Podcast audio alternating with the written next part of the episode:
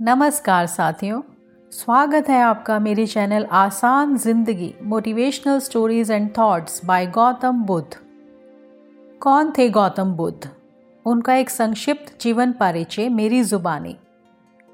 बुद्ध या सिद्धार्थ गौतम, उनका दूसरा नाम। उनका जन्म पंद्रह ईसा पूर्व हिमालय की तलहटी के ठीक नीचे एक छोटे से राज्य में हुआ था, जिसका नाम था लुम्बिनी। उनके पिता शाक्य वंश के मुखिया थे।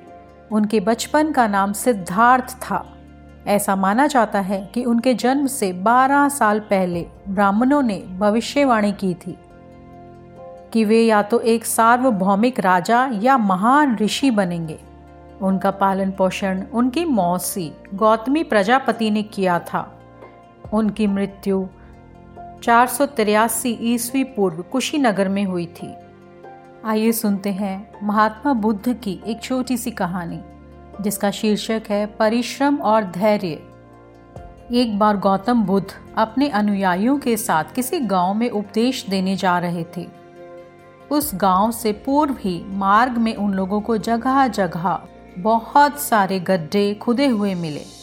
बुद्ध के एक शिष्य ने उन गड्ढों को देखकर जिज्ञासा प्रकट की, आखिर इस तरह के गड्ढे का खुदे होने का तात्पर्य क्या है? बुद्ध बोले, पानी की तलाश में किसी व्यक्ति ने इतने गड्ढे खोदे हैं।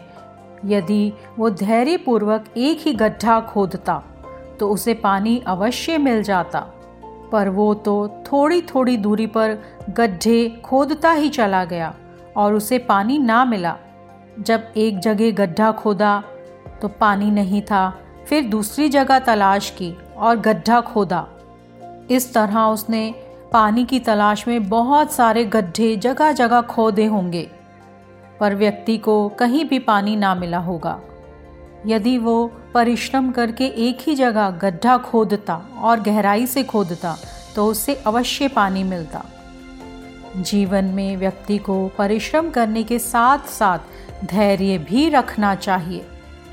कहानी सुनने के लिए आपका दिल से धन्यवाद। आपका दिन शुभ हो।